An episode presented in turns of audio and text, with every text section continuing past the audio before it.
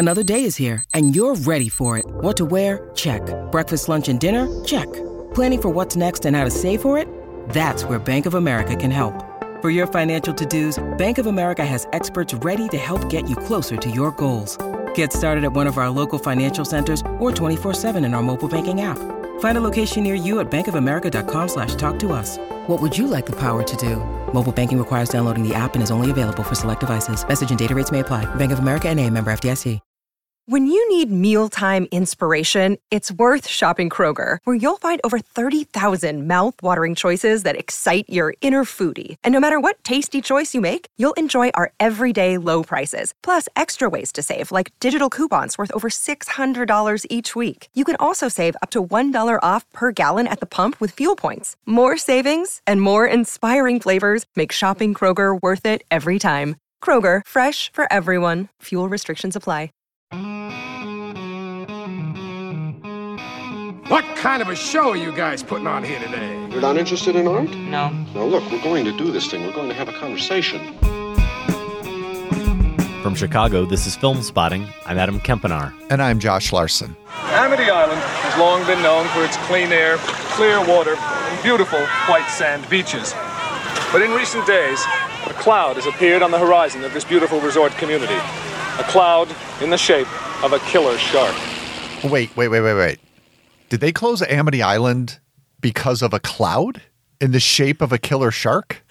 We recently revisited Jaws, Josh, and you might be due for another one. this week on the show, we hit the shore for our top five movie beach scenes. A top five that takes us to the white sands of Hawaii, Mexico, LA, France, and more. Plus, the second film in our World of Wong Kar Wai marathon, 1990's Days of Being Wild. That and more. Once more unto the beach, dear friends. Oh boy. Ahead on film spotting. Henry V is on my list.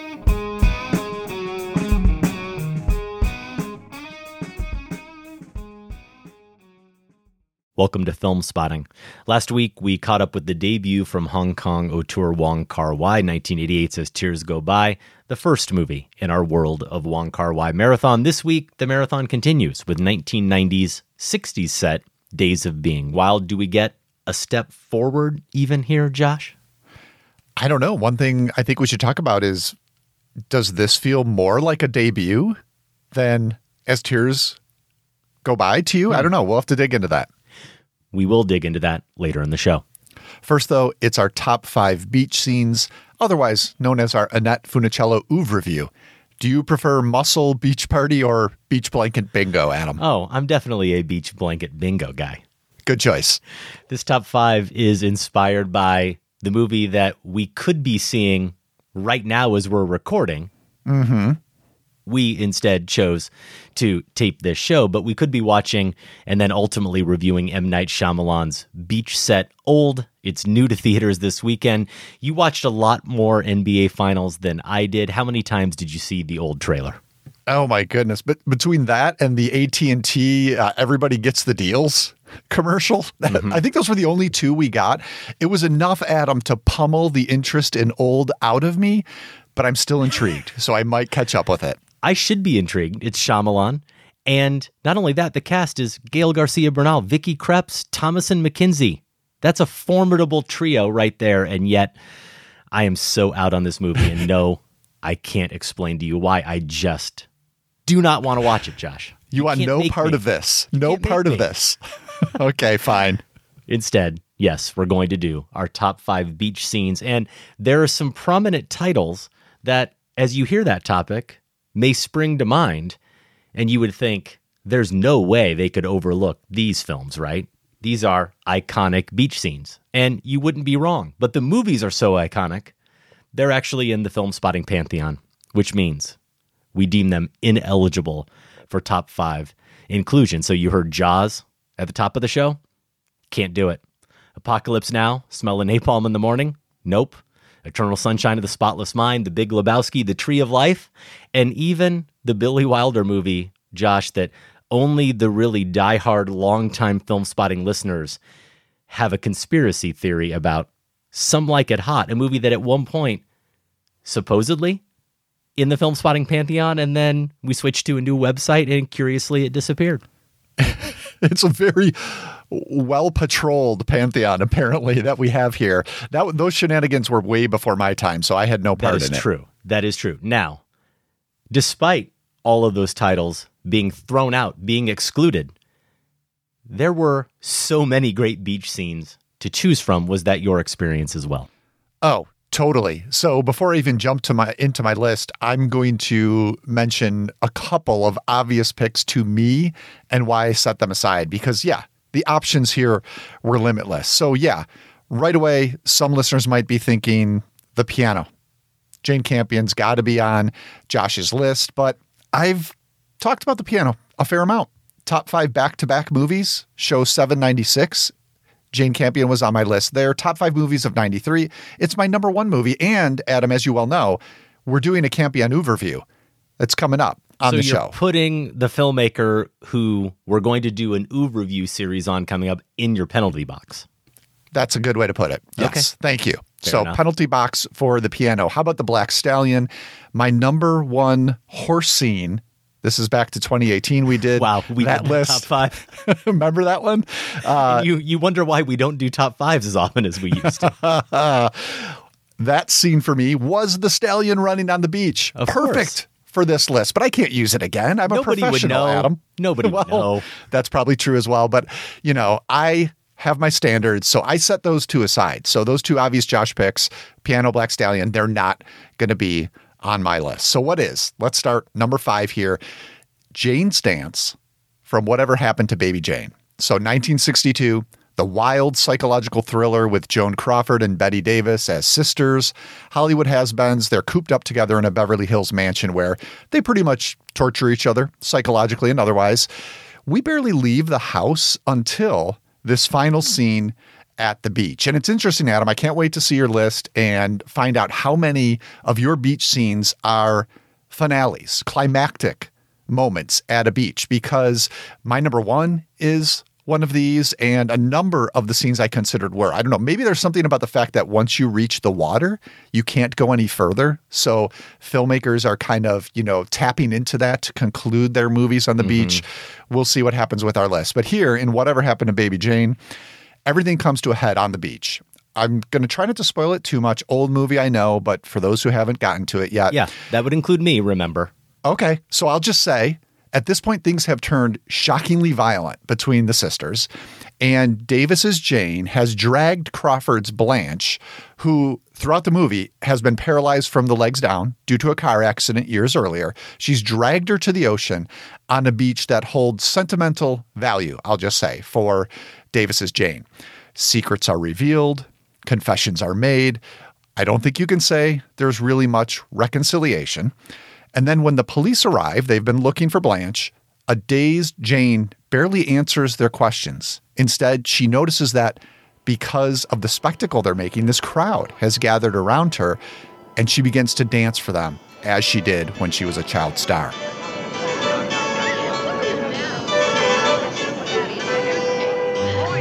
So, what does the beach add to this?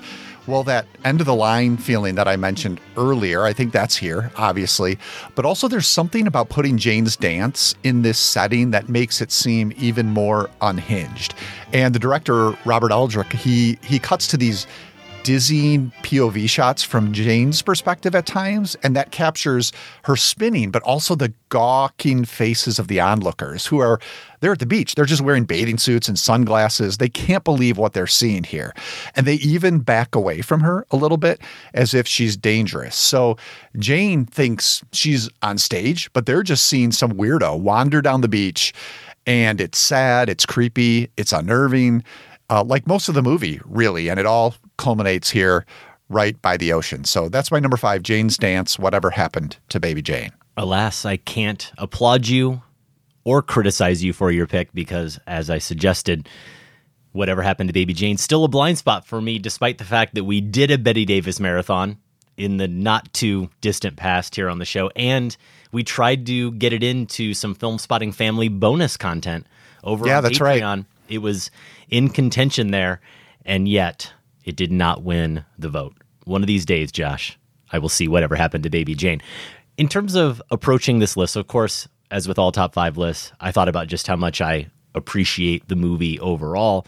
But I did think about how crucial this scene is to the movie and if the beach itself isn't significant just in terms of a landscape. Of course, I thought about how the filmmakers ultimately utilize it. And then, if none of that worked for me, I did, of course, just consider whether or not this scene happened to be one that was iconic in all of cinema history. You asked about movies that may have made my list that were endings. I have one beginning, and I do have only one ending, though I have a bunch of honorable mentions and a bunch of titles I definitely considered for the top five that were ending. So I think you're onto something. And my one ending is my number five, one of the iconic cinema scenes. And if you disagree, you know what I'd call you? A maniac. Oh boy. Are we going to get a little massacre theater here?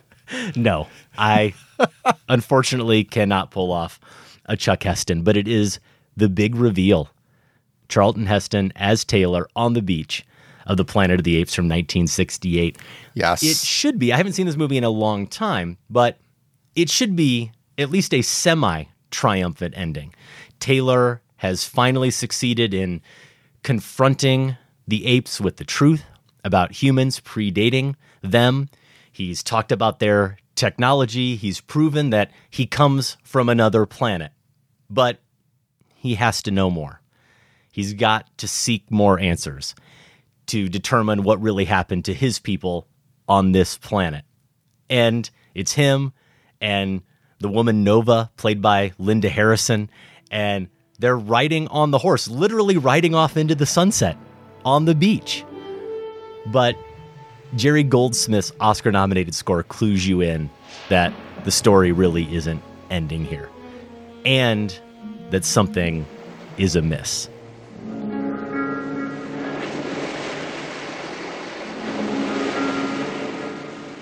We see finally as they trot along the beach, we see the steel and then Taylor in the distance.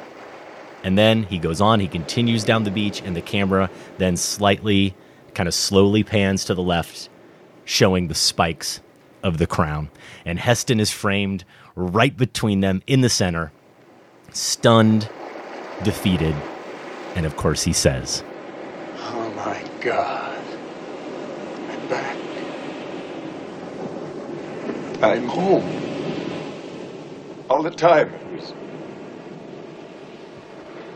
We finally, really did it. You maniacs! You blew it up!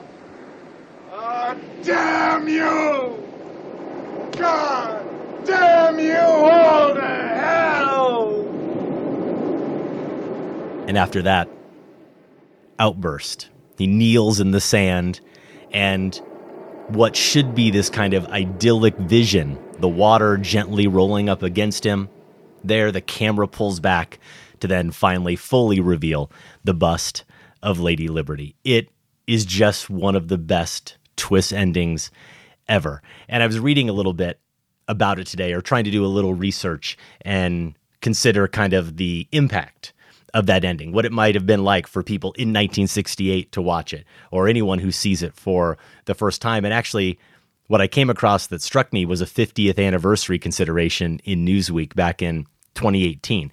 And I don't have the energy or the time to do the research to refute or to validate the overall take of this writer, who basically says that in the 60s and 70s, which were considered and are still considered this high watermark for American cinema, as he puts it. Basically, movies, at least mainstream movies, more and more have gotten away from actually reflecting society back onto itself. They're not willing to really kind of reflect the hopelessness and despair. So he says now, 2018, when this writer is writing, suicide rates have soared, income inequality is rising, huge segments of the population feel and are alienated from the government and the economy. He says despair is killing us, but movies, they have gotten more and more away from that and just want to push hope. And the only place you can find real hopelessness is in indie films or the art house. That seems pretty reasonable to me. And he says this about the Planet of the Apes movies no longer reflect us, but condescendingly coo hope, hope, hope to an American society collectively growing more depressed, alienated, and anxious. The sound of the word hope becomes cloying and its repetition grows more strained in our ears. By comparison, a little dose of hopelessness would be refreshing. Planet of the Apes remains remarkable today on its 50th anniversary for a number of reasons, but the rarity of its despair, the clarity of its final stark realization is something too few movies are willing to offer us anymore. Yeah, the filmmaking in that scene really drags out the reveal um, in a way that works. You know, yeah. that as you described, uh, Franklin Schaffner, the director, um, with giving us just those hints of this metal structure, and we're right. not sure what it is, and, keeping and us away zooms. from Taylor. Yeah, keeping us at a distance so we don't really yep. know how he's processing it. Totally, and then you know we zoom a little closer mm-hmm. in towards him, so it's just a great way to pull off a twist ending. And then yeah you've got heston just i mean when you're when you're going that big you can't even criticize it right? It's just it's impenetrable that sort yes. of performance. So it's a great moment. All right my number four is another ending and it is the seaside silhouettes in daughters of the dust. We discussed adam julie dash's 1991 dreamy period drama as part of our overlooked auteurs marathon. I think it was just last year for those listeners who didn't play along and haven't seen the film, it's set in 1902 on an island off the coast of Georgia, introduces us to a community of African Americans whose earlier generations were enslaved their isolation here on this island has allowed for this culture that is still really deeply attuned to their African ancestors. And the narrative proper, such as it is, as I said, it's a very dreamy film, but the narrative proper kind of hangs on this family reunion taking place on the island just before some of the family members move up north. Now, like uh, a movie like Dunkirk, say, almost the whole thing takes place on the beach. Sometimes we're in the interior of the island, but so much is on the beach that the whole movie could be my pick. But I'm going to go with the ending. And this is a reprise of sorts, um, a revisiting of another instance earlier in the film where three of the women in this, in this clan are walking together on the beach. And it's a peaceful moment. They're sharing some freedom, some leisure. They have it to themselves. Um, this time, however, at the very ending of the film, the sun sparkling on the ocean casts them again in silhouette. And it makes them, to me, even more of mythical figures than they were before. Uh, and then we hear some of the voiceover narration from the unborn child, played mm-hmm. by Kai-Lynn Warren. This is the mystery figure we've seen scampering throughout the film. We remain behind, growing older, wiser, stronger. So the three women pass from left to right across and then eventually off the screen. We're just left with this glistening waterfront as we listen to the unborn child. And then I love the touch again, the melding of of fantasy and reality, dreams and history. The child herself, this unborn child, runs past across the screen in silhouette after them. So it's a beautiful, haunting final image, inexplicable in a lot of ways, but I think you could describe a lot of Daughters of the Dust mm-hmm. like that. And it's just crucial to me that this is set on the beach, is set in this in between place. It's it's not quite the United States of America. It's clearly not Africa. It's just this in between place, which is where this family and these people have lived and, and have created this community. Um, and it's unlike any other place. And we get to spend some time there through this movie. Beautiful and haunting is the way to put it. A movie that will linger with you, many images that will linger with you. And I think you're right. The ending is one of the standouts.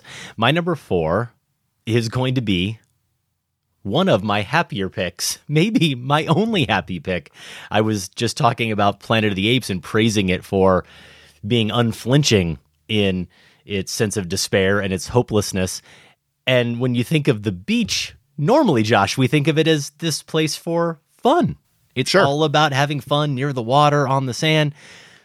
And yet, as I looked over the movies that were in contention for my top five, for whatever reason, I was gravitating towards movies that were a little heavier. I knew I needed at least one where there wasn't anything hopeless or depressing or ominous about it.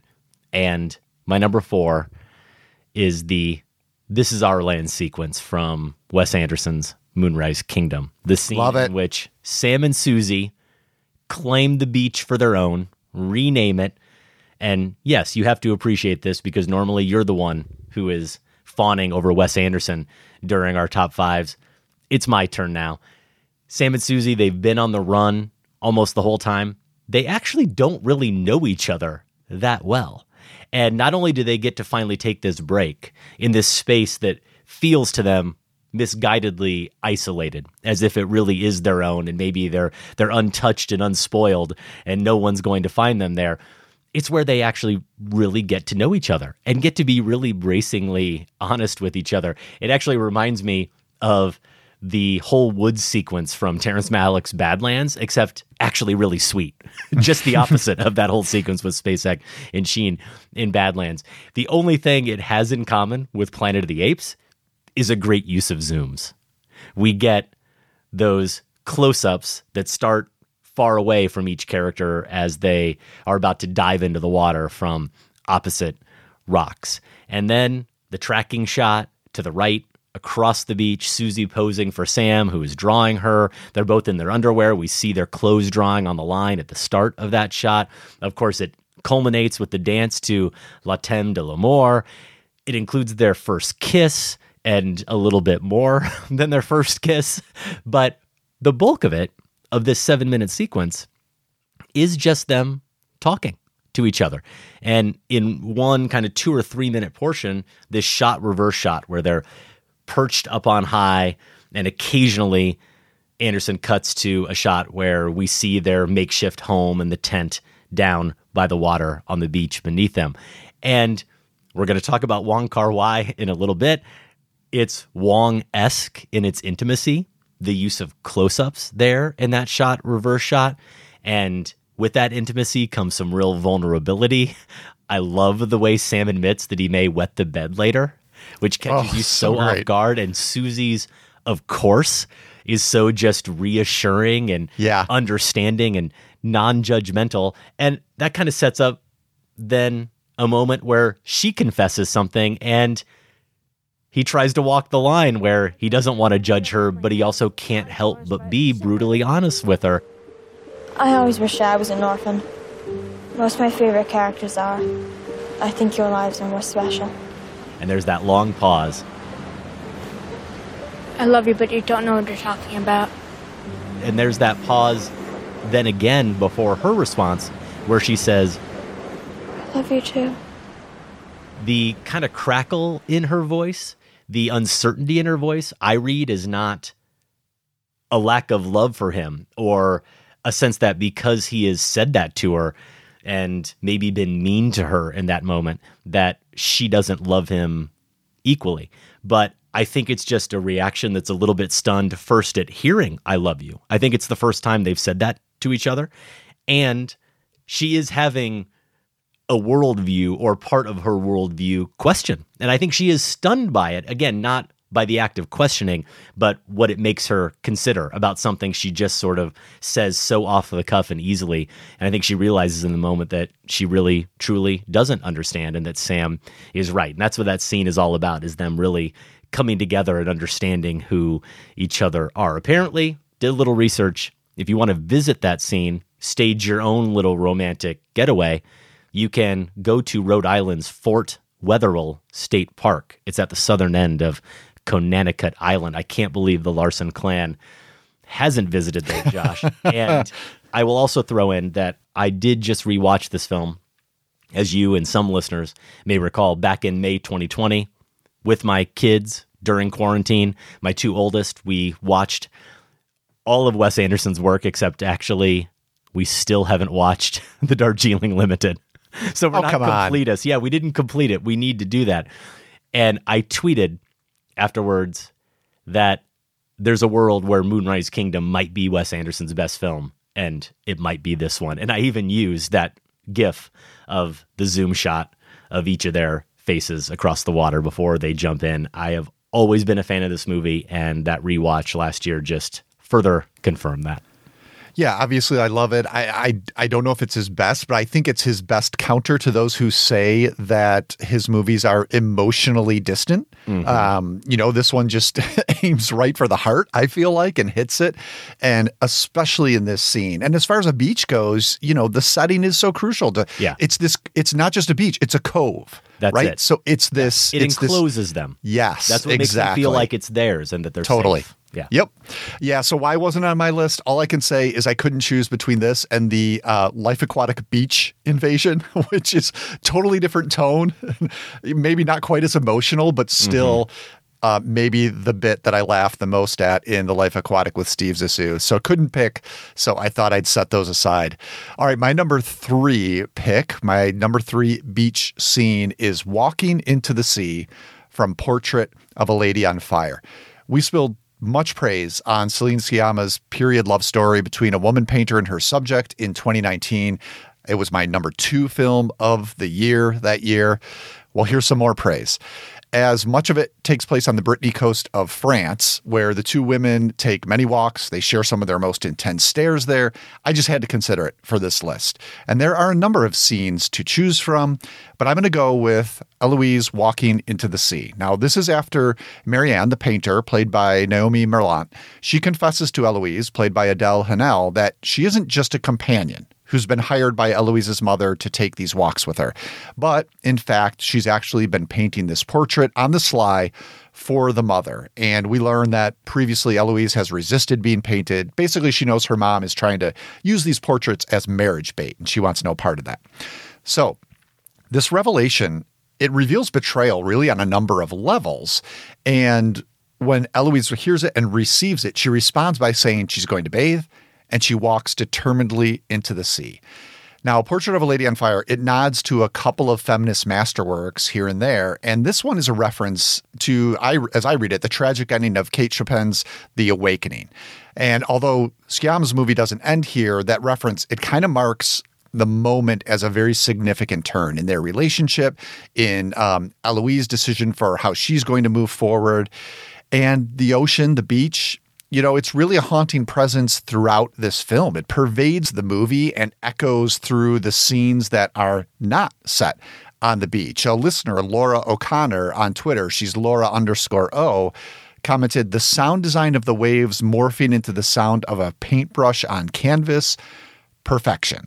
And I think you really do feel that. This is a setting that is always there even when we leave it. And it's so crucial to the emotional tenor of Portrait of a Lady on Fire. So that is my number three.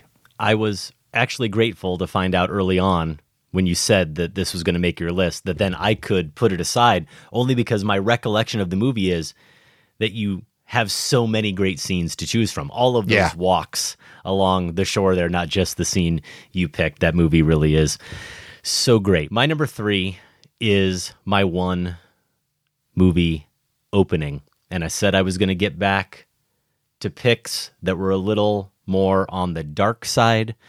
Well, it doesn't get any more ominous or depressing or hopeless than playing chess with death. Hvem er du? Døden.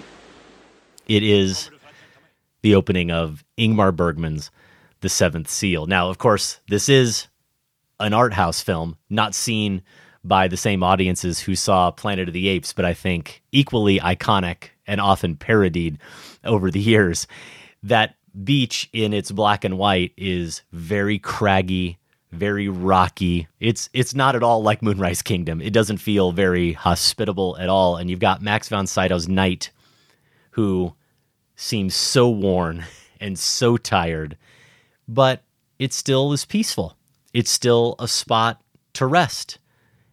And then we get that cut. And I love the reveal, the fact that the knight von Sydow sees him first and talks to him first so that it builds up a little bit of suspense as we wonder who he might be talking to.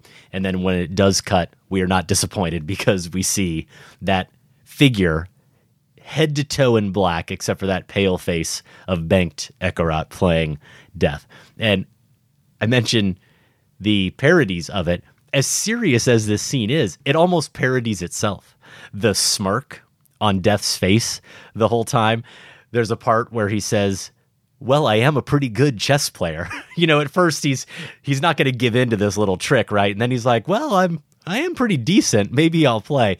And then he's got another really good line too, and it's this great kind of subtle cinematic moment where he basically goes in for the kill. He puts his cloak up with his right arm and he starts to move toward the knight and the camera then cuts to behind him. It's a match cut on the cloak going up in the air.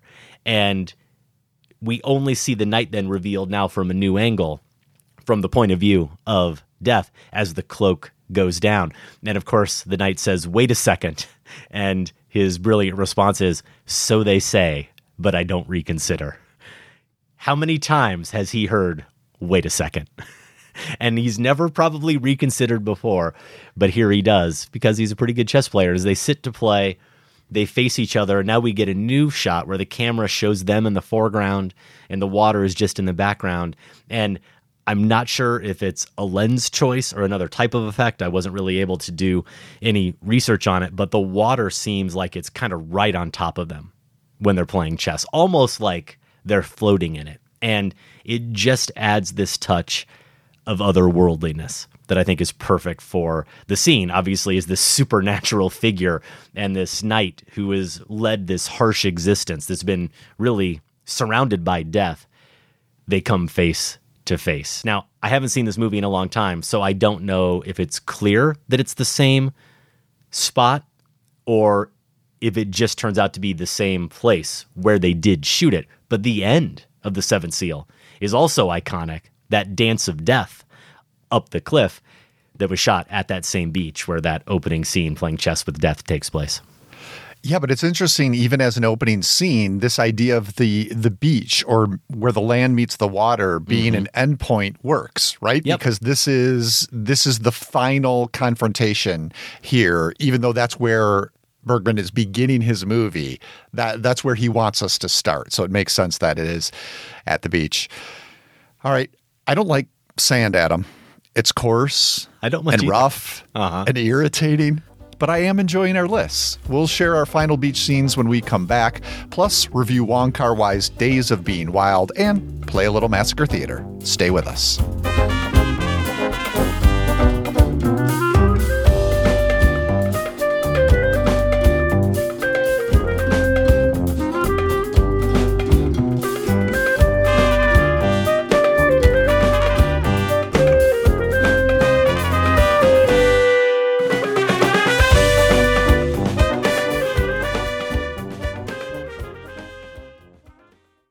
Monsieur le Président, est-ce que vous pouvez nous dire quel sera le premier prix? Can you tell me which prize is the first prize? Yes, I can. Mais oui. Cool. The film that won the Palme d'Or is Titane. Wait, wait, wait, no. This is where I make my La La Land joke again, right, Josh? I suppose. Welcome back to Film Spotting. That was Spike Lee jury president at this year's Cannes Film Festival prematurely announcing the winner of the Fest's big prize, the Palme d'Or, and that was Melanie Laurent with the shocked wait, wait. Now, I first of all feel like Spike Lee can do whatever he wants. but second, this is the first time I've actually heard how it played out. I didn't watch it. I saw it all play out on Twitter, but I didn't watch for myself partly because I thought it would just embarrass the hell out of me. And you know how I feel about any kind of award show, Josh. So I just avoided it. But now, as I look at it and I look at it on paper, what was said, Spike Lee was asked, Can you tell me which prize is the first prize? And I can reasonably understand why he thought, well, first prize is the top prize. I'll name the Palme d'Or winning Titane, directed by Julia Ducournau. That isn't what she meant, though, was it, Josh? No, I'm I'm with you. I'm perfectly willing to give Spike Lee a pass on this. I, I think he can do whatever he wants, and if he wants to make the Cannes Awards ceremony a little less stuffy, more power to him. I'm guessing Titane is probably not a very stuffy choice if we're just going off of 2016's Raw, the debut from Ducournau, a favorite of yours, Josh. She is. Is this true? Only the second woman to win the Palme d'Or? I mean, that seems insane, but the sort of insanity that, yes, is probably true. The other woman, of course, Jane Campion for your beloved The Piano. Good enough to win the Palme d'Or, but she can't make your top five beach scenes. Well, there are technicalities. Other winners at this year's Cannes, there was a tie for the Grand Prix. The second place prize, Asghar Farhadi's A Hero, and compartment number six from Finland's Juho Kuosmanen. Best director went to Leos Carax for Annette, that stars Adam Driver and Marion Cotillard. Best actor, Caleb Landry Jones for Nitram. He plays the man who murdered 35 people in the 1996 Port Arthur massacre in Tasmania. And Best Actress went to Renate Reinsve in Joachim Trier's The Worst Person in the World. Some movies to add to our radar there, Josh. Oh, great lineup there. Yeah, I, I can't wait to get into the second half of this year. Hopefully, a good number of these will be getting U.S. releases before mm-hmm. the end of the year. Another good lineup, our World of Wong Kar Wai marathon. And next week, we will get to the movie that introduced him to many of us here in the United States, 1994's Chungking Express. Quentin Tarantino loved the movie so much, he started his own distribution company, Rolling Thunder Pictures, to get it released in the US. Along with Chungking Express, we'll review something else. We think there was a critic screening this week of The Green Knight that was on the docket. I wasn't able to make it. Josh, were you? It's actually tomorrow, but I think it's you still have a conflict, so I I, do. don't think we're going to be able to do that one. Uh, yeah, I'm going to go check it out, and I'm sure we'll discuss in some matter at some point on the show. But so that means we need, yeah, we need to fill in something else. Are you, you know, Sam suggested the Nicolas Cage film, Pig. Yeah, on air on air production meeting. I'm kind of with him on that. I've only heard, despite the laughing at the trailer that I experienced last week at the Music Box, um, I've only heard good things about the film itself. So I'm Yeah. kind of on board with that. Not just good things, raves Yeah. about Pig. Many critics I trust saying it's one of the best films of the year. So we could definitely discuss that. And I would certainly prefer to do that over old. We yes, we're rule that clear on that. Yes. We could talk about Matt Damon in Stillwater, directed by Tom McCarthy. I think I'd still lean towards Nicolas Cage in Pig. There is another one that's pretty inspired. Sam went back and looked at our top five list when we did one of our year by year countdowns. We did the top five films of 1994. Now, at the time, I said that Wong Kar Wai's Chungking Express was the best movie of that year. And Josh Larsen, contrarian that you can sometimes be, Hmm. not only said that Forrest Gump is worthy of the top five, you said Forrest Gump is the best film of 1994. Now, I couldn't really argue with you because I also recall being a big fan of that film. I haven't seen it since I saw it twice in theaters in 94, but I was a fan. And Sam wondered if we should have a best of 94 throwdown. We see how we still feel about Forrest Gump, a little sacred cow, up against Chungking Express. And maybe you would actually have to admit to the world that I was in fact right and the Wong Kar Wai film is the superior movie. Well, Adam, first we must clarify because the sound of film spotting listeners' heads exploding is already distracting me. Okay. I can hear it Did in I the future. wrong? No. We made this the Pulp Fiction memorial list. I think we both agreed True enough. that Pulp Fiction was the best film of 94. And we had Okay. So Gump think is two. yeah, I think we had a good discussion about, you know, uh, I have some qualms about Tarantino in general. I brought them to that, but just as a pure burst of artistic talent, we named Pulp Fiction the best film of 1994. Now, yes, Yes. further down the list, there were some differences. Um, you know, I did watch Chungking Express for that show. So I wasn't just going off of, you know, memory of a decade or two earlier. So I feel fairly good about that assessment. I know it's not cool to like Forrest Gump. It hasn't been cool for quite a while, but I'm a little bit of a Zemeckis apologist in a, on a lot of his films. I'm willing to, you know, revisit Forrest Gump again. It doesn't sound like the most pressing assignment in my life right now. Um, definitely excited about seeing Chungking Express again. So, Yeah. sure, open to it. We can Oh, talk about the- it The world doesn't need to know how we feel about Forrest Gump, Josh. a second time. Yeah. I mean, probably 27 not. years later or whatever it is. I think we, I think we both might have revisited it for that list, or no? You think you haven't seen it since '94? Well, you know, it's all a blur to us at this age. This is true. But Yes, I don't point. recall rewatching Forrest Gump. I feel like I've seen scenes over the years, but I don't recall watching it from start to finish. So that wouldn't be a bad excuse. But right now, we're probably leaning towards the Nicolas Cage movie. You can weigh in. You can nudge us in one direction or the other. Feedback at filmspotting.net. Also, on next week's show, we'll have results and feedback from the current deeply flawed film spotting poll, which asks, What is the best movie set in the Middle Ages? Now, yeah, most of our polls are deeply flawed. Why is this particular one flawed? Well, according to listeners, because we did not include among the options films like Andrei Tarkovsky's Andrei Rublev, 1986's The Name of the Rose, that one stars Sean Connery and Christian Slater, or the 1922 silent film Haxan, which explores the theory that witches of the Middle Ages suffered from the same hysteria as turn of the 20th century psychiatric patients. Adam, I know Haxan is, I mean, probably every other time we're just talking casually, you bring up Haxan. So I don't know why you didn't mention that for the Yeah. poll as an Me option. either. No, it is a blind spot. I don't know that I have seen the name of the rose either. No good excuse for that. Andrei Rublev was a blind spot remedied many years ago here on the show.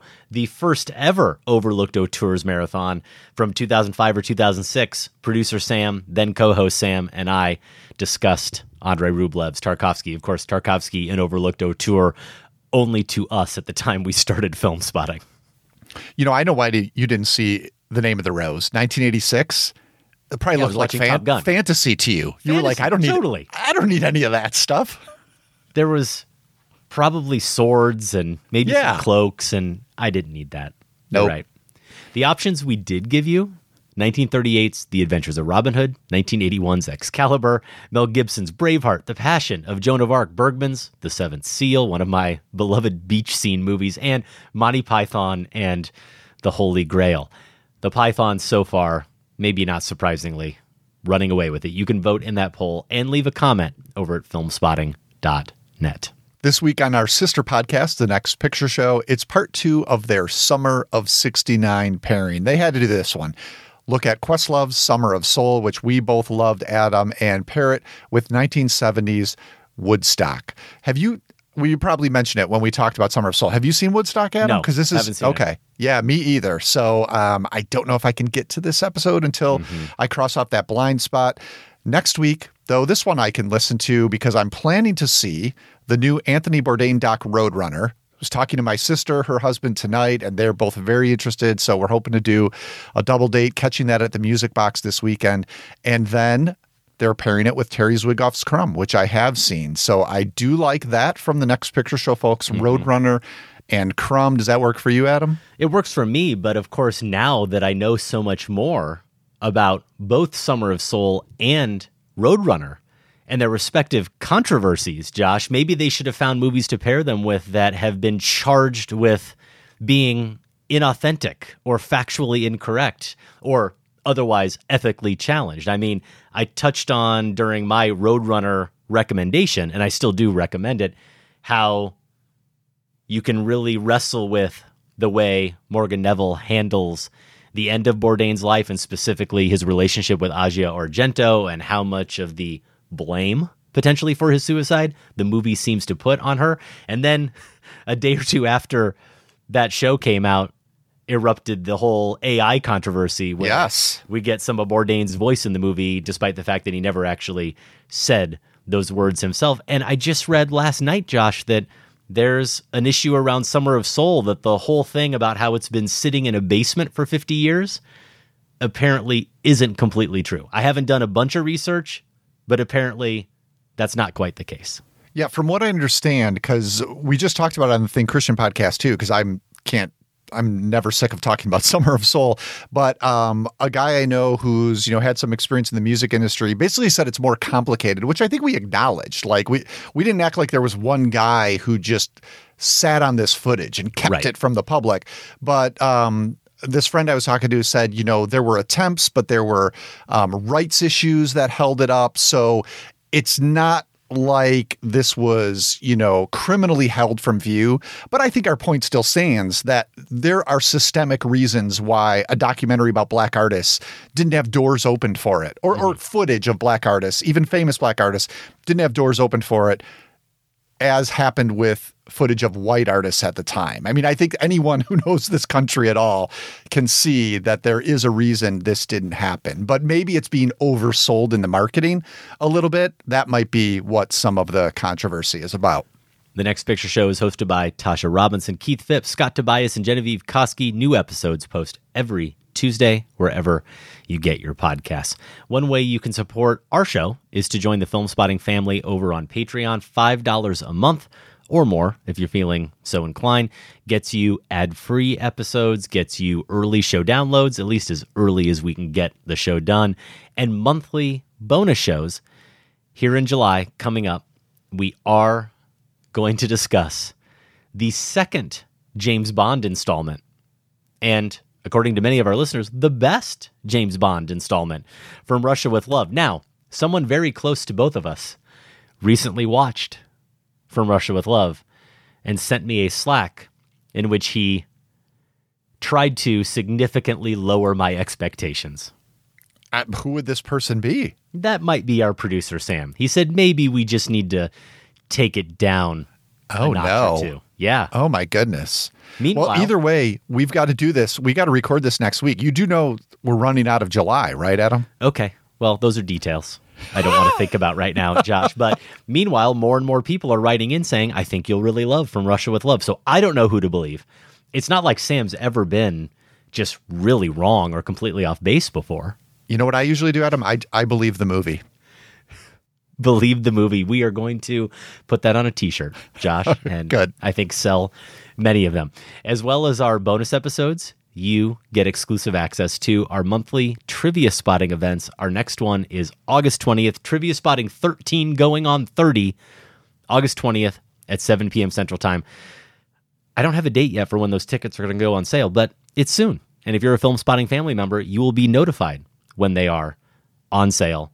We can't wait for that. We'll have some great returning captains and some great new captains as well. I'll remind you that sometimes we really surprise you. Last trivia spotting a couple weeks ago, Bing Liu, Joshua Altman, filmmakers behind Minding the Gap and the new documentary coming out, All These Sons. They joined us. They had a great time. We all had a great time.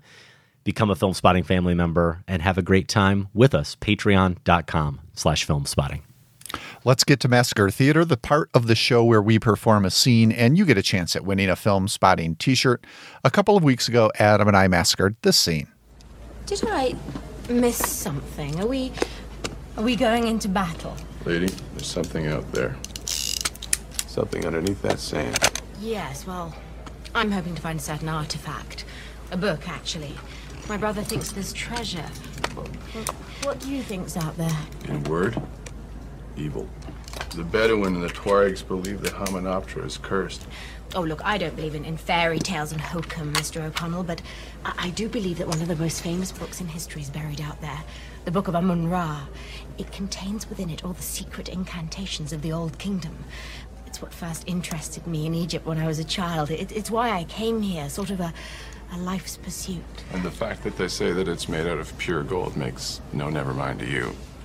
You know your history. I know my treasure. That was Brendan Fraser and Rachel Weisz in 1999's The Mummy, written and directed by Stephen Sommers. Along with that massacre, we reviewed Black Widow, Summer of Soul, and Steven Soderbergh's No Sudden Move. We were so ambitious that show. So why that scene from The Mummy? Here is Devin Jolly Jackboot, or you could call him Josh Larsen is my muse, Wombold. He's in Long Island City, New York. Get in line, Devin. I don't remember the last time I got one of these immediately off of the first line, so I had to write in a family favorite and a legit fun action adventure film. Wait, why wasn't this in the 9 from 99 series?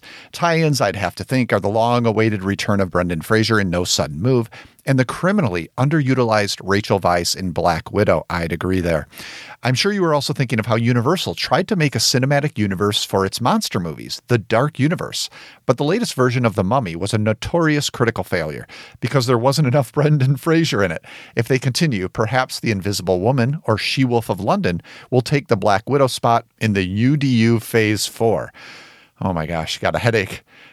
Devin goes on. Speaking of franchises, you're probably also thinking how The Mummy was directed by Stephen Sommers, the same director who brought us G.I. Joe, The Rise of Cobra, the first film in the G IJCU. Okay, Yeah. I think I got that right.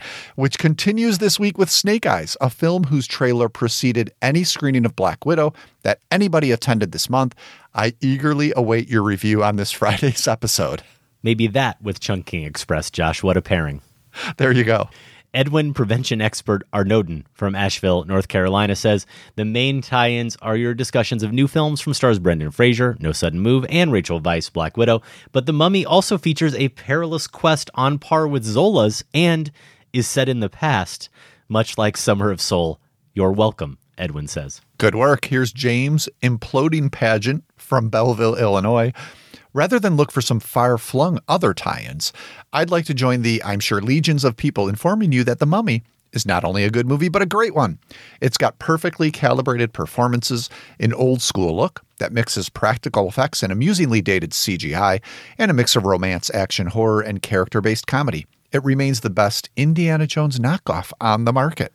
Not every listener who enters Massacre Theater includes a tie in or makes a comment, a quality judgment call on the movie in question.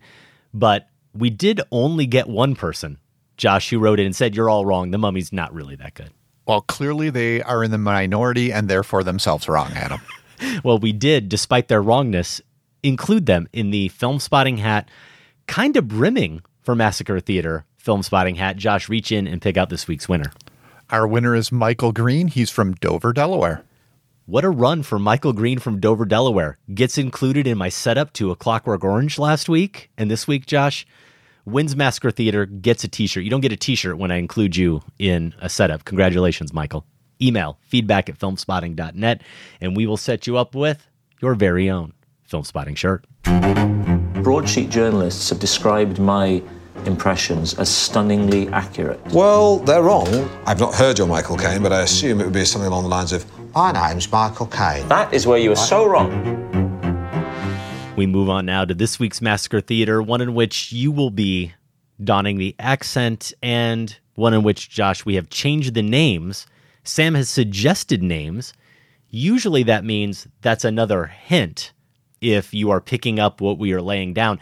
I am not currently picking up what Sam is laying down. I'm not sure what these names are supposed to signify, and I'm sure I will feel silly about it shortly.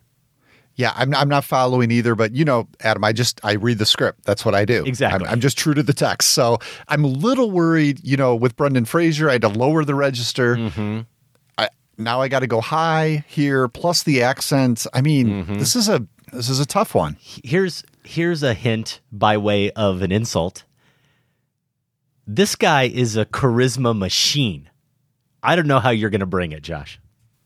Uh, okay, well, with that, I mean, is is that how Billy Wilder used to direct?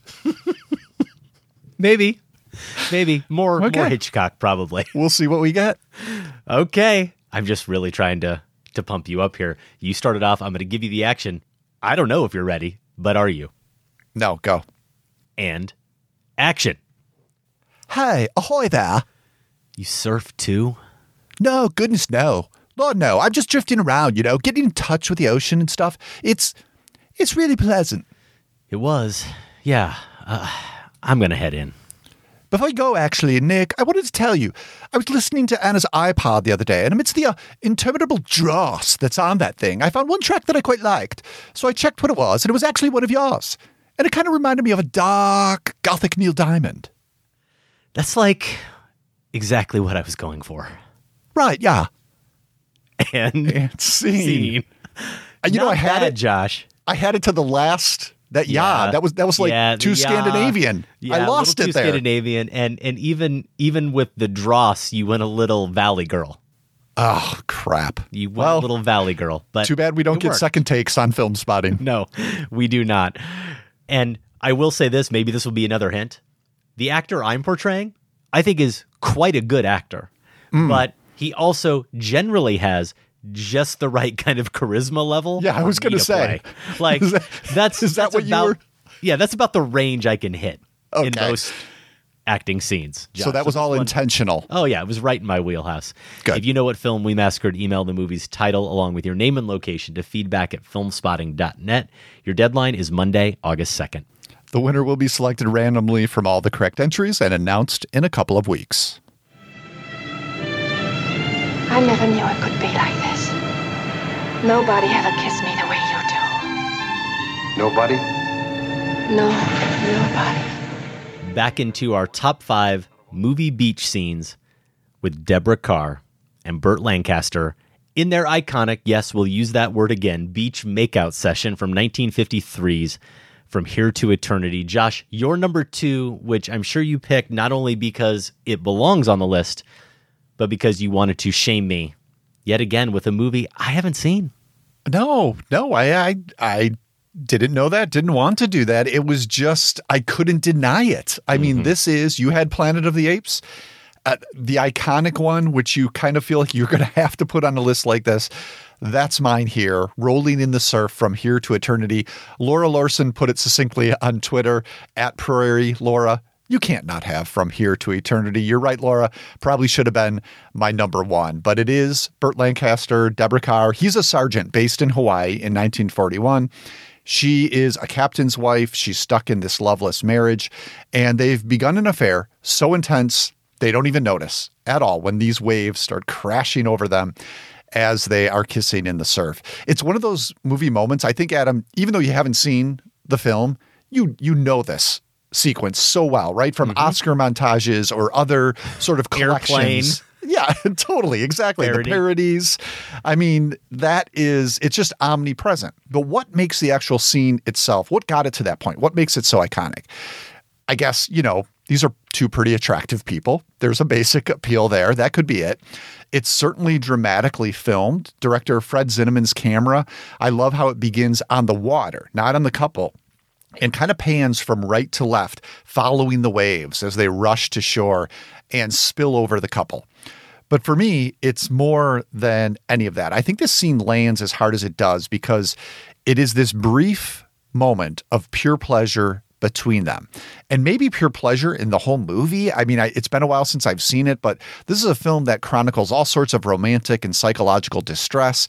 This takes place on the eve of the attack on Pearl Harbor. So, you know, good times are rare here. And for a few brief moments, we have one.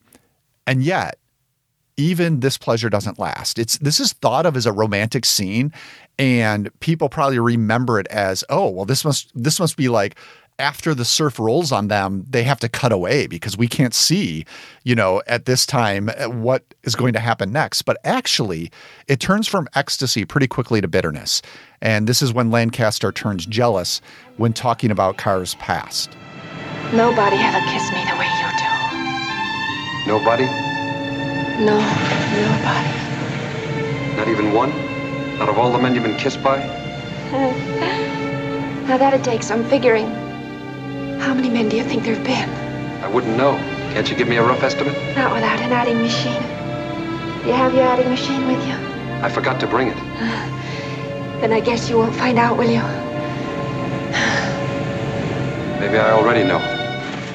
During their argument, I do like how the crashing surf in the background, it suddenly seems less passionate as it did in the beginning and more aggressive. It, it kind of, because of what they've been saying to each other, that we associate that sound with anger. So this is definitely a classic beach scene, if probably a bit more complicated than people remember it for. Can't wait to sometime catch up with From Here to Eternity. It's only been out for what, 70 years? Something like that, yeah. Yeah, maybe a little bit more. I will still say, great pick, Josh.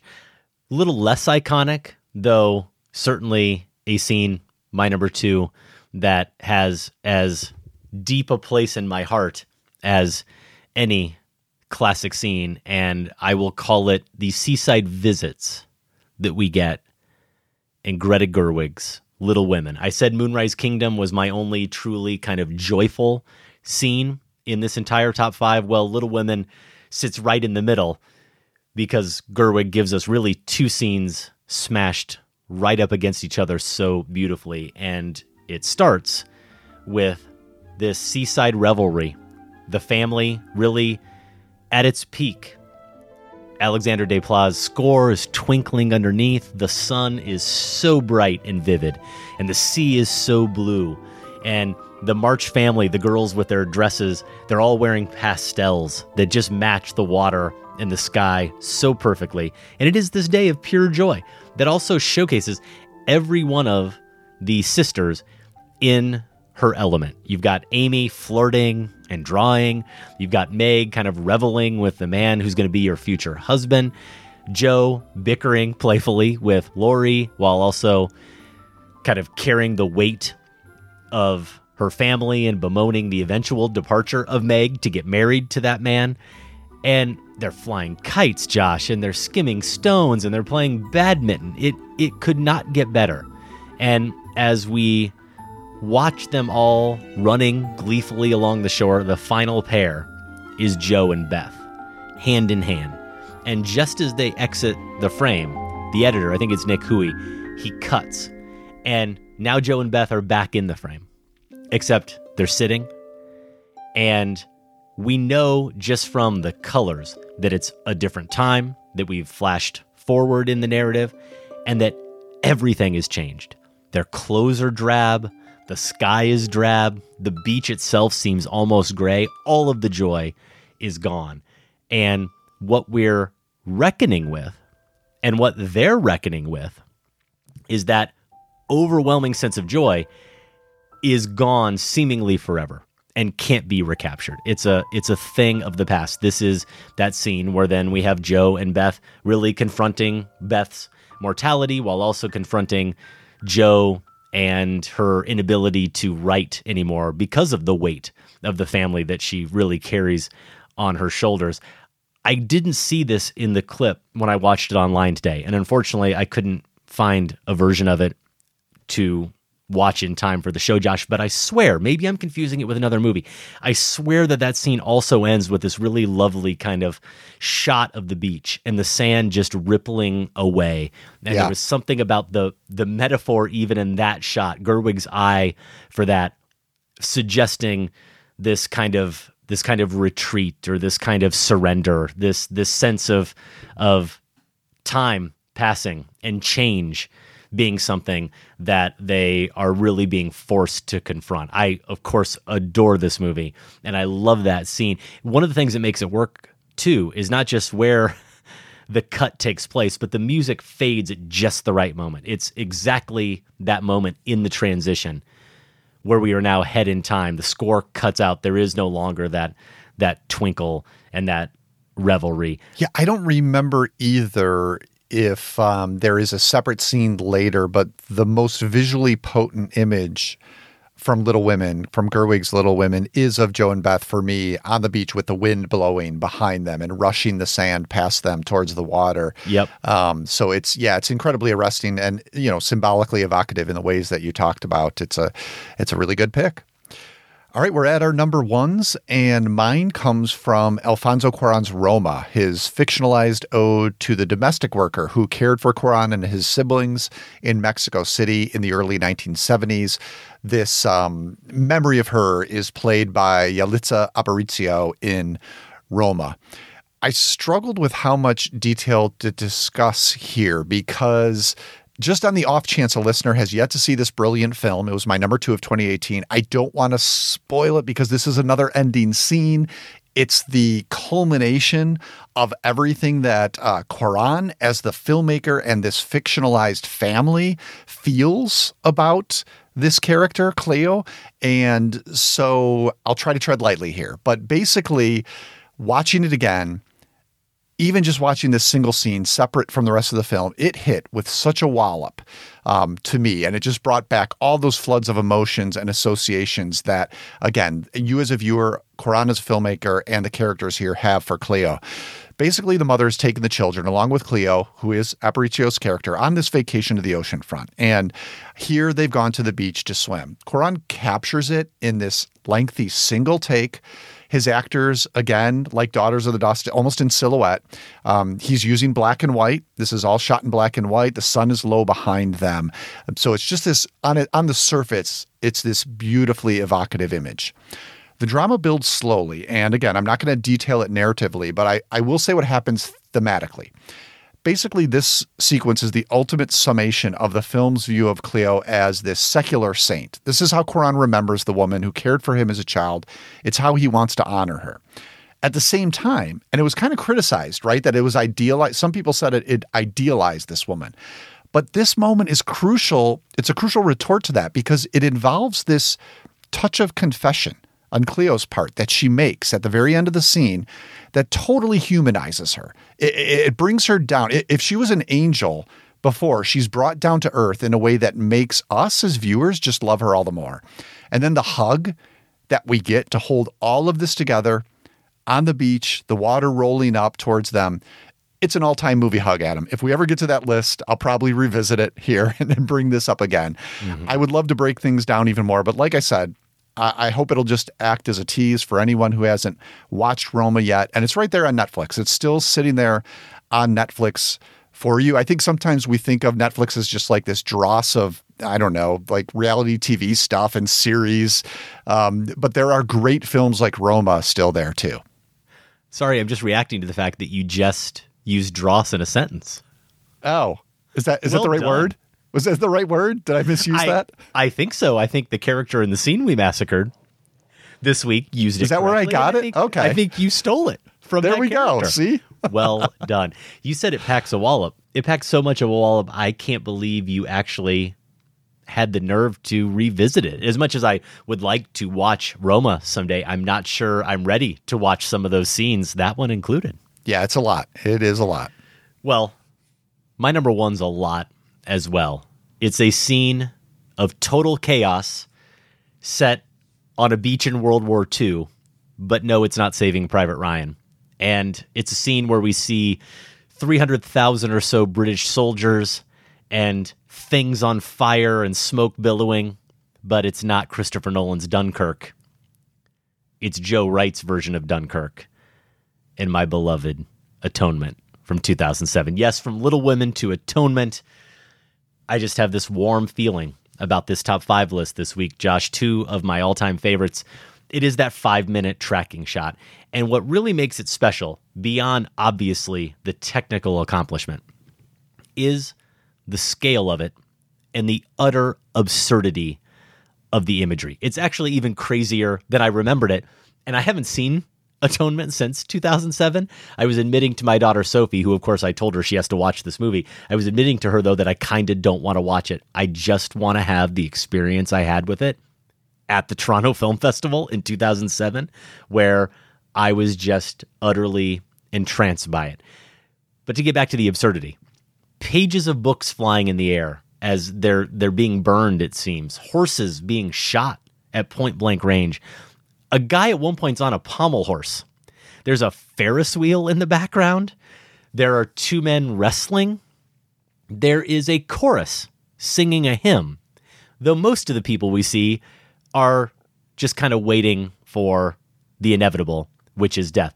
This is all imagery, by the way, that we really do not see in Nolan's version of Dunkirk. And then at the core of it is James McAvoy's character searching staying in motion as if maybe somehow, if he does stay in motion, he'll find some solution, some way out, some way to get off that beach. It's it's actually this primal, visceral thing that I think we could all relate to, even as you're looking around at the chaos, at the terror, recognizing how insane it all is, knowing that it's where you're probably going to die. If you've got that urge to stay alive and to get back home, to get back to the person you love, then staying still isn't really an option. You're always going to fight and he is he is fighting. He's looking for something. It's heartbreaking and exhilarating. And what makes it stand out so much is it's like no other war scene or beach scene that I can think of. Maybe other than Apocalypse Now in terms of giving us a portrait of war in which it feels like you've moved through some kind of surreal portal where you're you're just glimpsing the complete breakdown of order and reason and civility. And I mentioned the director Joe Wright, cinematographer here, Seamus McGarvey, the steady cam operator, obviously so crucial to this scene's success, Peter Robertson. And according to what I read today, they actually did it in part, at least, at least according to the filmmakers, they did it in part out of necessity, not because they were trying to really make it this bravura spectacle, but because they they needed to capture the scene in a way where it wouldn't have required so many different setups and shots and takes. Now, I guess I'll believe them, even though you think about all the time and energy it obviously took to get all those people in their proper places and to choreograph the camera work the way that they did. Of course, the cinematography here is a big reason why it was nominated for an Oscar for Best Cinematography, and it also won for Best Musical Score, another crucial part of this scene. And for whatever it's worth, one expert I read online, one World War II historian, said that it probably captured it actually fairly realistically, in that it was chaos and everyone was so thirsty because they had no water. They had no access to water. So they basically just started uh, pillaging from all the cellars around town and they were all just drinking wine and everybody was hammered while they're riding on the the merry-go-round or doing all of these rambunctious things. So it seems watching it that it couldn't possibly be authentic and perhaps it actually was. Doesn't really matter one way or another as far as my experience with the scene. It's more obviously about what it suggests and kind of those metaphorical almost or existential implications of the scene. I just think it's a wonder. Yeah, it's distinct from uh, Christopher Nolan's Dunkirk in its absurdity. Those details that you discuss, we don't really get that in Dunkirk. Um, and I, I've thought, like, what what is more what is more impressive that uh, Joe Wright can include like this Dunkirk sequence in the midst of a whole other film, or that Nolan can build a whole film around this right. one sequence, right? Um, they're they're both really amazing, and obviously Dunkirk Nolan's is one that I considered. I think I re- I think I set it aside just because I couldn't pick. The whole thing takes place on the yeah. beach. I couldn't pick one one beach scene, but I did consider it. Well, those are our top five movie beach scenes. We'd love to hear your picks. Feedback at filmspotting.net. And speaking of ones we considered, Josh. Any other honorable mentions? Oh, yeah. I mean, Truffaut's 400 so Blows, another ending scene, right? You yep. talked about Saving Private Ryan. I wanted to mention A Matter of Life and Death, one that I just to my shame, caught up with within the last year. But Andy Harris on my Larsen on Film Facebook page said this David Niven, thinking he's crash landed and woken up on an endless beach at the shores of heaven in a matter mm-hmm. of life and death completely idyllic. He's surprised to see his own shadow, delighted that there are dogs in heaven. And then the Lancaster bomber flies over and he realizes he's alive. Brilliant filmmaking from Powell and Pressburger, all wrapped in Jack Cardiff's Technicolor sheen. So a good pick there from Andy Harris. I, of course, thought about Moonlight. Um, there's a couple mm-hmm. to choose from in that Barry Jenkins film. How about Elaine May's The Heartbreak Kid? In honor of the late great Charles Grodin. He meets Cybill Shepherd's college student on the beach on his honeymoon. That's a great scene there. Um, listeners also suggested some beach horror. It follows and Us. Those are good options. And then I think the beaches of Agnes. You know, the the title alone should get that Agnes Varda yeah. doc a nod. And one more here, Adam, a nudge for you to catch up with Barb and Star. Go to Vista Del Mar from this I year. Still need to see it. Jamie Dornan dance sequence there involving seagulls. I think he climbs up a palm tree at one point. I mean, this is your 50 shades of gray guy, Adam. You get you yeah. got to see this. Yeah, I do. I considered many of the ones you listed, so I won't rename them. Eli Price wrote in and mentioned the climax beach scene from the John Michael McDonagh film Calvary. I do think that's a very good choice and a very good film. A couple you didn't mention, Josh, other Adam favorites, The Master, the opening of that film, the scene with Ruth, Tommy, and Kathy in Never Let Me Go. How about two endings? Yeah, I'm a sucker every time. I'll watch the Shawshank Redemption ending when it comes on TBS. And I also, of course, really love the maybe controversial, we'll just call it ambiguous, much discussed, though I don't think it's ambiguous at all, ending to Jeff Nichols' Take Shelter. And another one, maybe even I thought this was too grim, Josh. I couldn't do it, but it's certainly memorable. How about the beach scene in Jonathan Glazer's Under the Skin?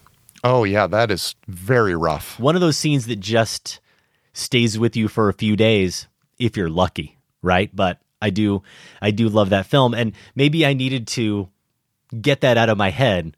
So then I went to the great running on the beach scene, Apollo Creed and your guy Sly Stallone. you didn't. Rocky. You didn't. Rocky 3. Come on. Come on, Josh. Come on. You're just trolling me now. Yeah, I am actually just trolling you. Again, those are our top five movie beach scenes. For more top fives, check the archives at filmspotting.net slash lists.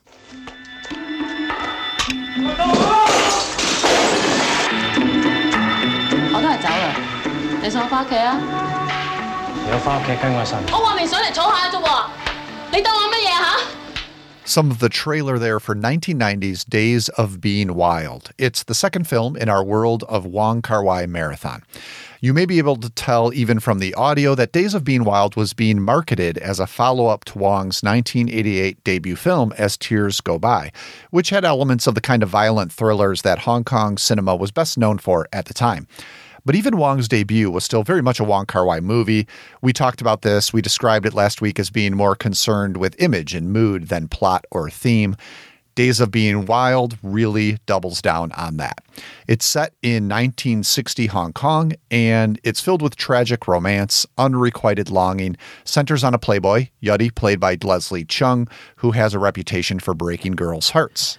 We also learn that he's haunted by the knowledge that the woman who raised him, a former prostitute played by Rebecca Pan, isn't his real mother.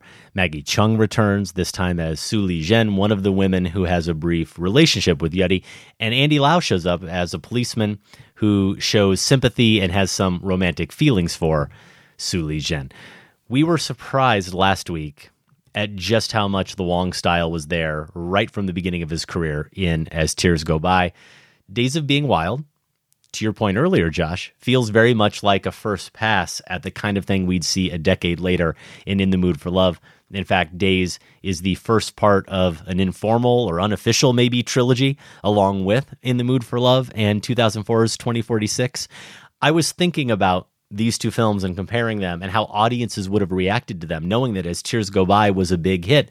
And it was this film filled with all this violence, this kind of gangster picture despite all of the the Wong kind of flourishes and and all of that longing. And I couldn't imagine that this went over very well with all of the audiences who really responded to As Tears Go By.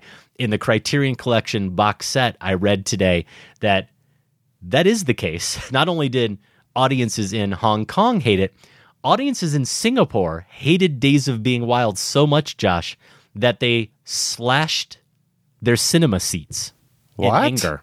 Is that a common So- thing there? I I don't know.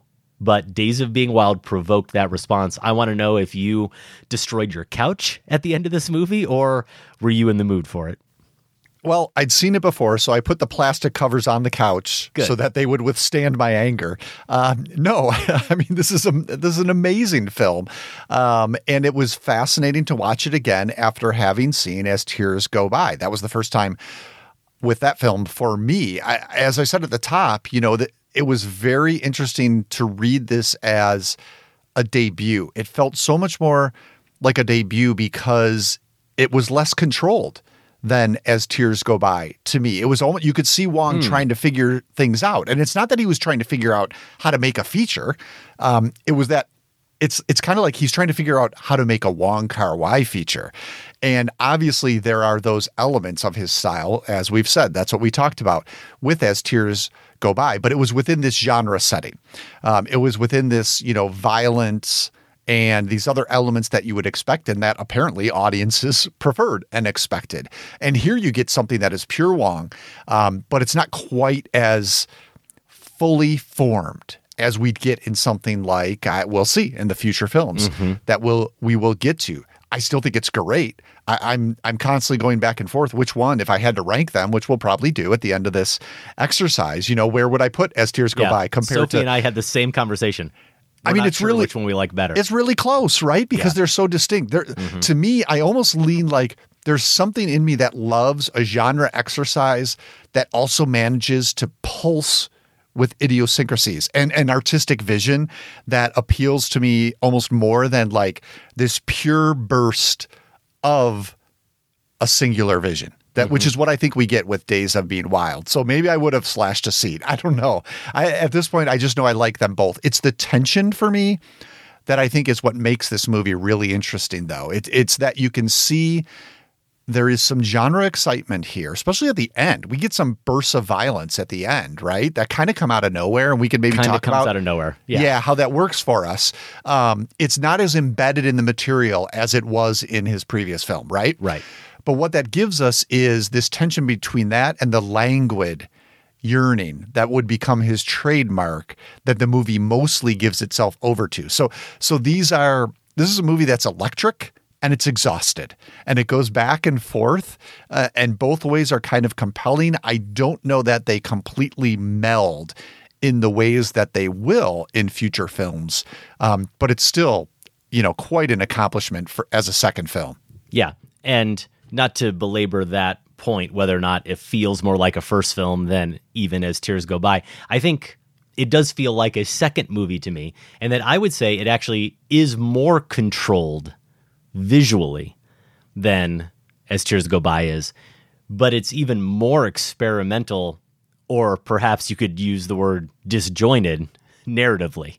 And that is where it kind of offsets that control of the overall aesthetic. And also, I think just the fact that As Tears Go By is so locked into its gangster kind of crime milieu in that genre, it makes it feel like something less distinct than what we get here in Days Sure. of Being Wild. Even as I felt like I was watching Brief Encounter as made by Hmm. the guy who made As Tears Go By. Hmm. You know, so it, it's not as if there isn't some of that that influence or some of that similar tension and longing that we have seen in other really great pictures. I like what you said about the tension because that really is the right word for this movie in terms of its pace, in terms of the encounters and interactions between the characters, almost all of the characters all the time, even when they're being pleasant with each other, there's there's tension. And it's the tension that exists in between the things they say, in the the spaces between the things they're saying to each other, in the pauses that that come in their conversations it's it's all about that space between what they say and what they do and maybe how they really feel and what they really can't express there's people like yuddy who is very withdrawn and withholds and doesn't doesn't really express himself though he does it more physically and you've got other characters who can't help themselves but say everything that is on their mind all of the time. So there is there's that tension there in this Wong film as well and you get it in the friction that comes in these close-ups. Something I alluded to earlier when I was talking about Moonrise Kingdom. We don't really get the shot reverse shot aspect. It's more deliberate in its framing where he puts these characters within the shot and there is no space between Oh, them. they're so they're talking to each other. Yeah. And yeah, there's no there's no space on the outside of the frame. They they fill the entire frame up and that leads to a sense of intimacy and closeness. But it also does have this kind of spark to it that makes you think at any point it could it could combust, which in this film it usually does. I think the performances are interesting to think about in terms Mhm. of this film too, because you know you could be worried that Maggie Cheung is starting to be typecast a little bit because she's as she was in As Tears Go By, a little bit demure, um, a little bit. I don't passive is too strong of a word, but but certainly a lot of the action is being, um, you know, forced upon her. A- And you see that here. She's very good, but it's a similar role. I love the spark that Carina Lau brings as Lulu slash Mimi. This is a, a, a dancer who Yuddy, the Leslie Cheung character, um, takes up with after he has kind of moved on from the Cheung Maggie Cheung character. And the way she gives it back to him, I think, you know, we've seen two male characters here now in Leslie Cheung's and Andy Lau's in the previous film who are boorish at their best, you know, uh, assaultive and almost on the verge of being abusive and Yeah. probably abusive, really, right? Um, and here we get in Carina Lau, this dancer, someone who's going to give as good as she gets. And that brought a real spark to the movie. I, the moment where she tells, uh, it's not Yuddy, it's, it's actually his friend who asks her, What do you do for a living? They're in the hallway of the apartment building. And she doesn't answer him. She doesn't say, I'm a dancer or even start dancing. She says, Turn on the radio.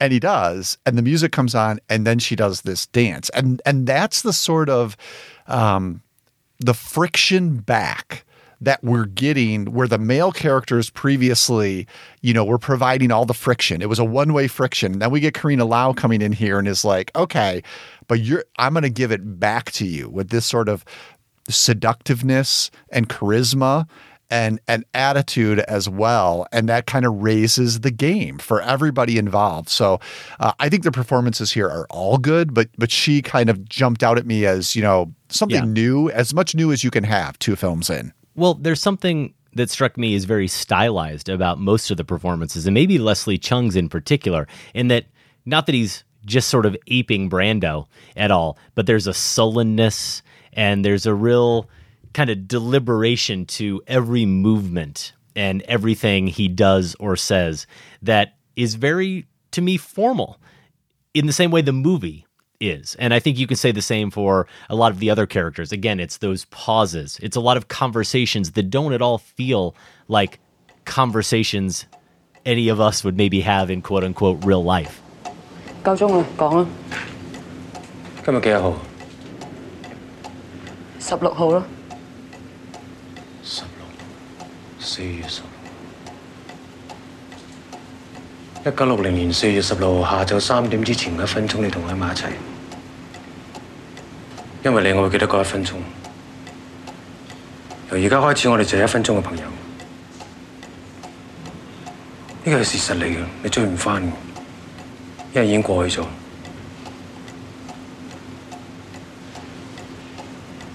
我體會咗你。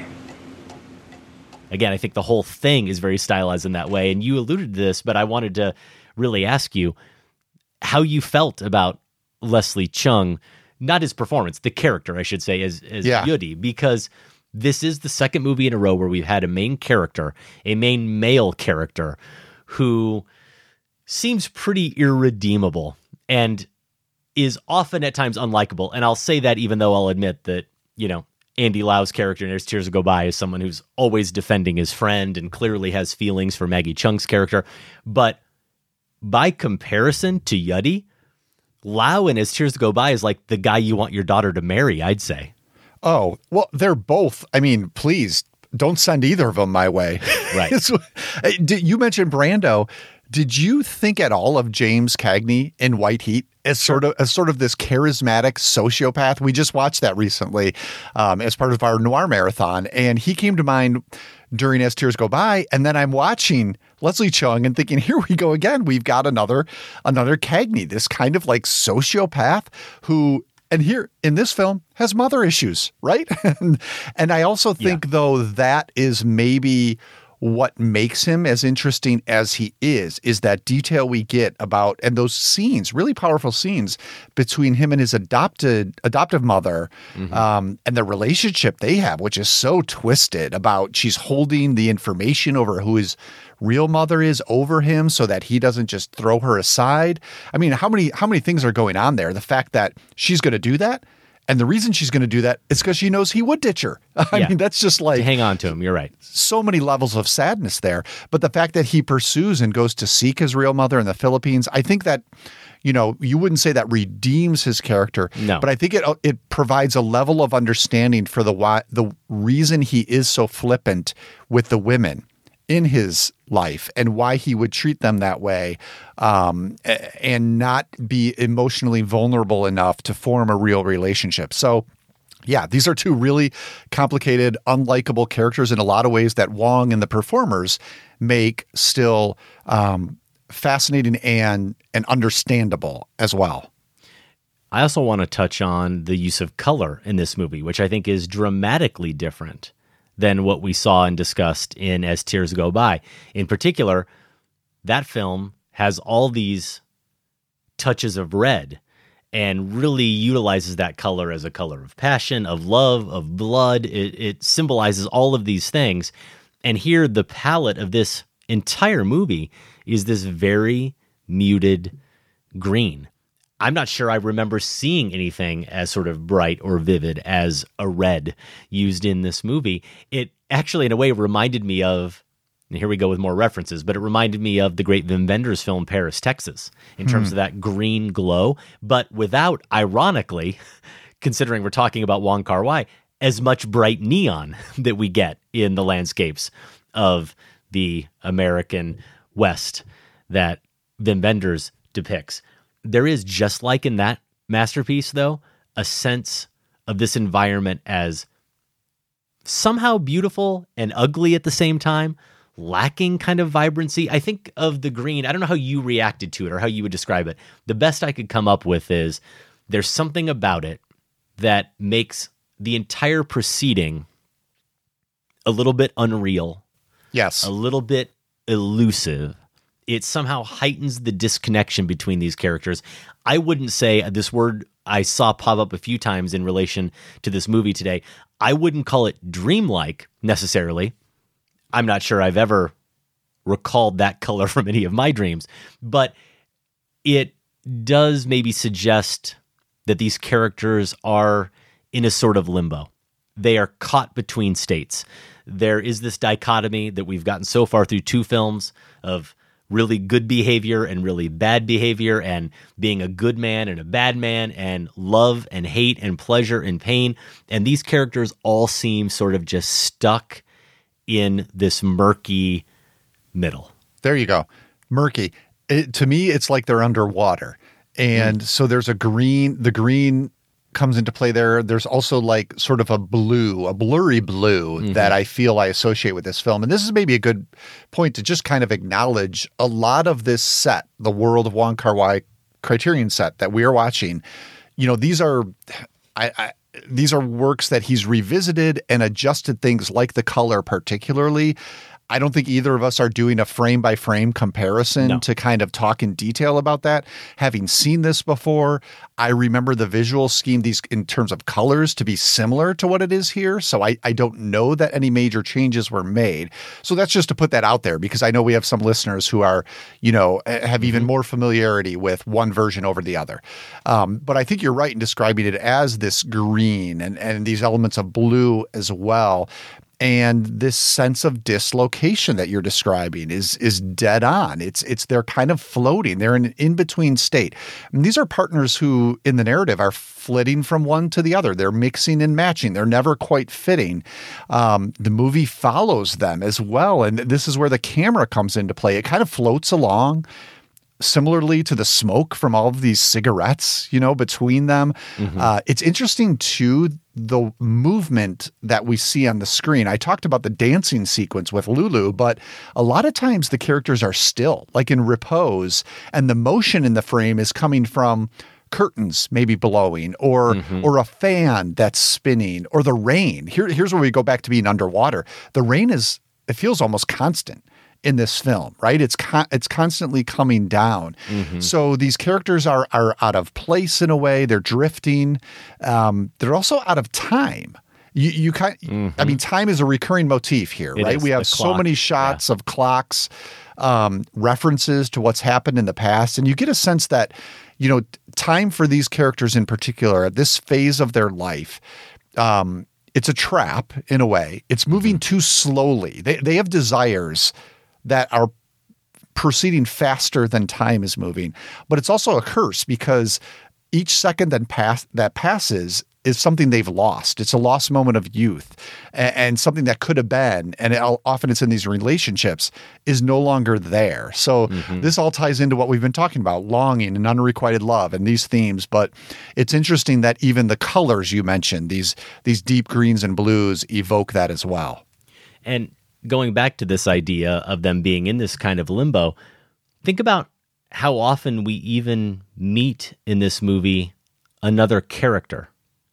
Can you think of one off the top of your head? Now, we meet lots of characters because the ensemble becomes fairly sprawling. The story is introducing us to new characters and new relationships, and you're not even sure if you're going to ever get back to Leslie Cheung and to Maggie Cheung and their characters at the beginning of the film, though we do eventually come full circle. That said, it's not as if when they walk the streets, they're teeming with people. Or Oh, no. Everything's empty. I love yeah, that. they're not interacting really with anybody. It is as if they really are inhabiting their own space. They are together and yet not together. Right. And it's as if they don't maybe even any of them have actual jobs. I guess the the policeman we we know he supposedly has a job at least patrolling those streets, but otherwise everyone else just kind of exists and they are fully defined only by their feelings of longing, by their feelings of what's missing, about what they want, what they can't get. And that is that is really striking is that this movie takes place in Hong Kong in the 1960s and yet you watch it and you're like where is this? What what Yeah. world could this be? I actually watched it as well thinking about another reference here, a painter, and that's Edward Hopper. Because hmm. the shots themselves and sometimes the way we do see people set against these kind of lonely urban landscapes reminded me of Hopper, but also the walls and that use of the green color. It's as if they're a canvas. There's a painterly aspect to this film because of William Chang's production design and the costumes, because of Christopher Doyle's cinematography, where it feels as if there is just a texture to this, again, that made me feel almost like it was all against a canvas. I did quickly do a Google search today, Josh, just to see if I was totally crazy. And there are a few articles about it. I don't know if Wong himself has ever made the connection or talked about Hopper as an influence, but I did find the very first search result was a tweet from May of last year where a user named Ewa Ferdinand said Edward Hopper and Wong Kar Wai and had four still images, two Hopper stills and then two stills from Wong Kar Wai movies. And you can you can definitely see the similarities there. But that's what's really striking about this film is the way just through some of those camera choices, through the production design, the use of color, he really does put us in a time and place that feels wholly wholly unique and also overwhelming. Yeah, the Hopper connection makes a lot of sense to me. I think it is it's the loneliness. I mean, the barrenness of Hopper's frames of other people, aside from the one, two, maybe three that we see. It's exactly what we get here. At night, um, you know, n- no natural lighting. It's all from street lights or fluorescent signs or something like that. Yeah, that makes a lot of sense. And as far as the characters that we meet, I mean, how about that we get Tony Leung in the final sequence there you here? go. Right? Speaking It's- of disjointed or out of nowhere. out this of guy nowhere. we've never met, except it completely fits. He's a this is a guy buffing a young man buffing his nails, combing his hair, getting ready for what? A night of being wild. And it just it, it just suggests that, you know, these characters we've met, all of them are going to come and go, but this restlessness of youth, this drifting is never Mm-hmm. going to change. Now, maybe that's why audiences, you know, ripped their seats apart because they're like, right. who the heck is this guy? Who is this guy? And I where, where are the him. others and why don't we know the end of their stories? Yeah. But for me, you know, it's it, thematically it works and I it's just a lovely touch. See, that's because you're so thoughtful and eloquent. Meanwhile, I was I was almost ready to slash my seat. I was just like, no, come on. what movie is this setting up? And I think I did read in the Criterion set that it's there because Wong was anticipating actually using that ending as a springboard to a sequel. It it was supposed to be part of another film that never materialized, but I will I will accept your case, Josh, that in fact it works as a piece with this movie. Days of Being Wild is currently available on the Criterion channel, as are all the titles in the world of Wong Kar Wai Marathon. Next up, 1994's Chungking Express. You can get more information about this marathon and all of our past marathons at filmspotting.net slash marathons. That's our show, Josh. If you want to connect with us on Facebook and Twitter, Adam is at Film Spotting. I'm at Larsen on Film. In the show archives at our website, filmspotting.net, you can find reviews, interviews, and top fives going back to 2005. You can also vote in the Film Spotting poll what is the best movie set in the Middle Ages. To order show t-shirts or other merch, visit filmspotting.net slash shop, and you can subscribe to our weekly newsletter at filmspotting.net slash newsletter. Out this weekend on digital. You can see over on HBO Woodstock 99 Peace, Love, and Rage, featuring our friend and occasional film spotting guest, the great music critic Stephen Hayden. In limited release, I can't wait to see this one too. Val, a doc about Val Kilmer, culled from thousands of hours of footage that Kilmer himself shot over the last 40 years. I'm guessing he, like you, thinks Iceman's the hero of Top Gun, Josh. Justice for Iceman. Yeah. Out in wide release, Joe Bell. This is a movie starring Mark Wahlberg as a father of an openly gay teenage son who takes his own life. It's directed by Reinaldo Marcus Green, who made Monsters and Men, and also Snake Eyes.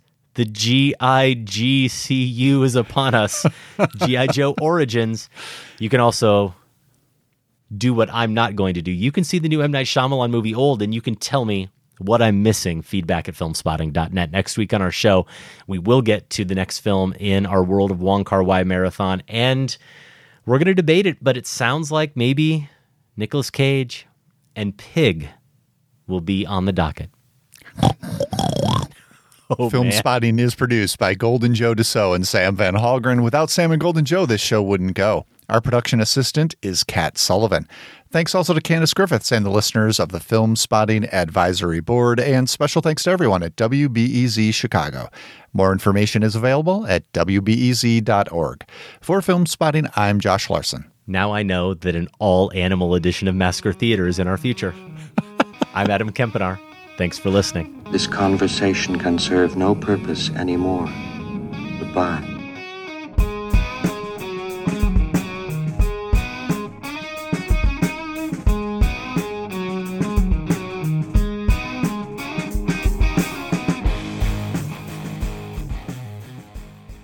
Yeah, I'm not doing that again. it's not going to become a bit. That was incredible. Stop, Sam. Don't write it into any scripts. Film Spotting is listener supported. Join the Film Spotting family at filmspottingfamily.com and get access to ad free episodes, monthly bonus shows, our weekly newsletter, and for the first time, all in one place, the entire Film Spotting archive going back to 2005. That's at filmspottingfamily.com.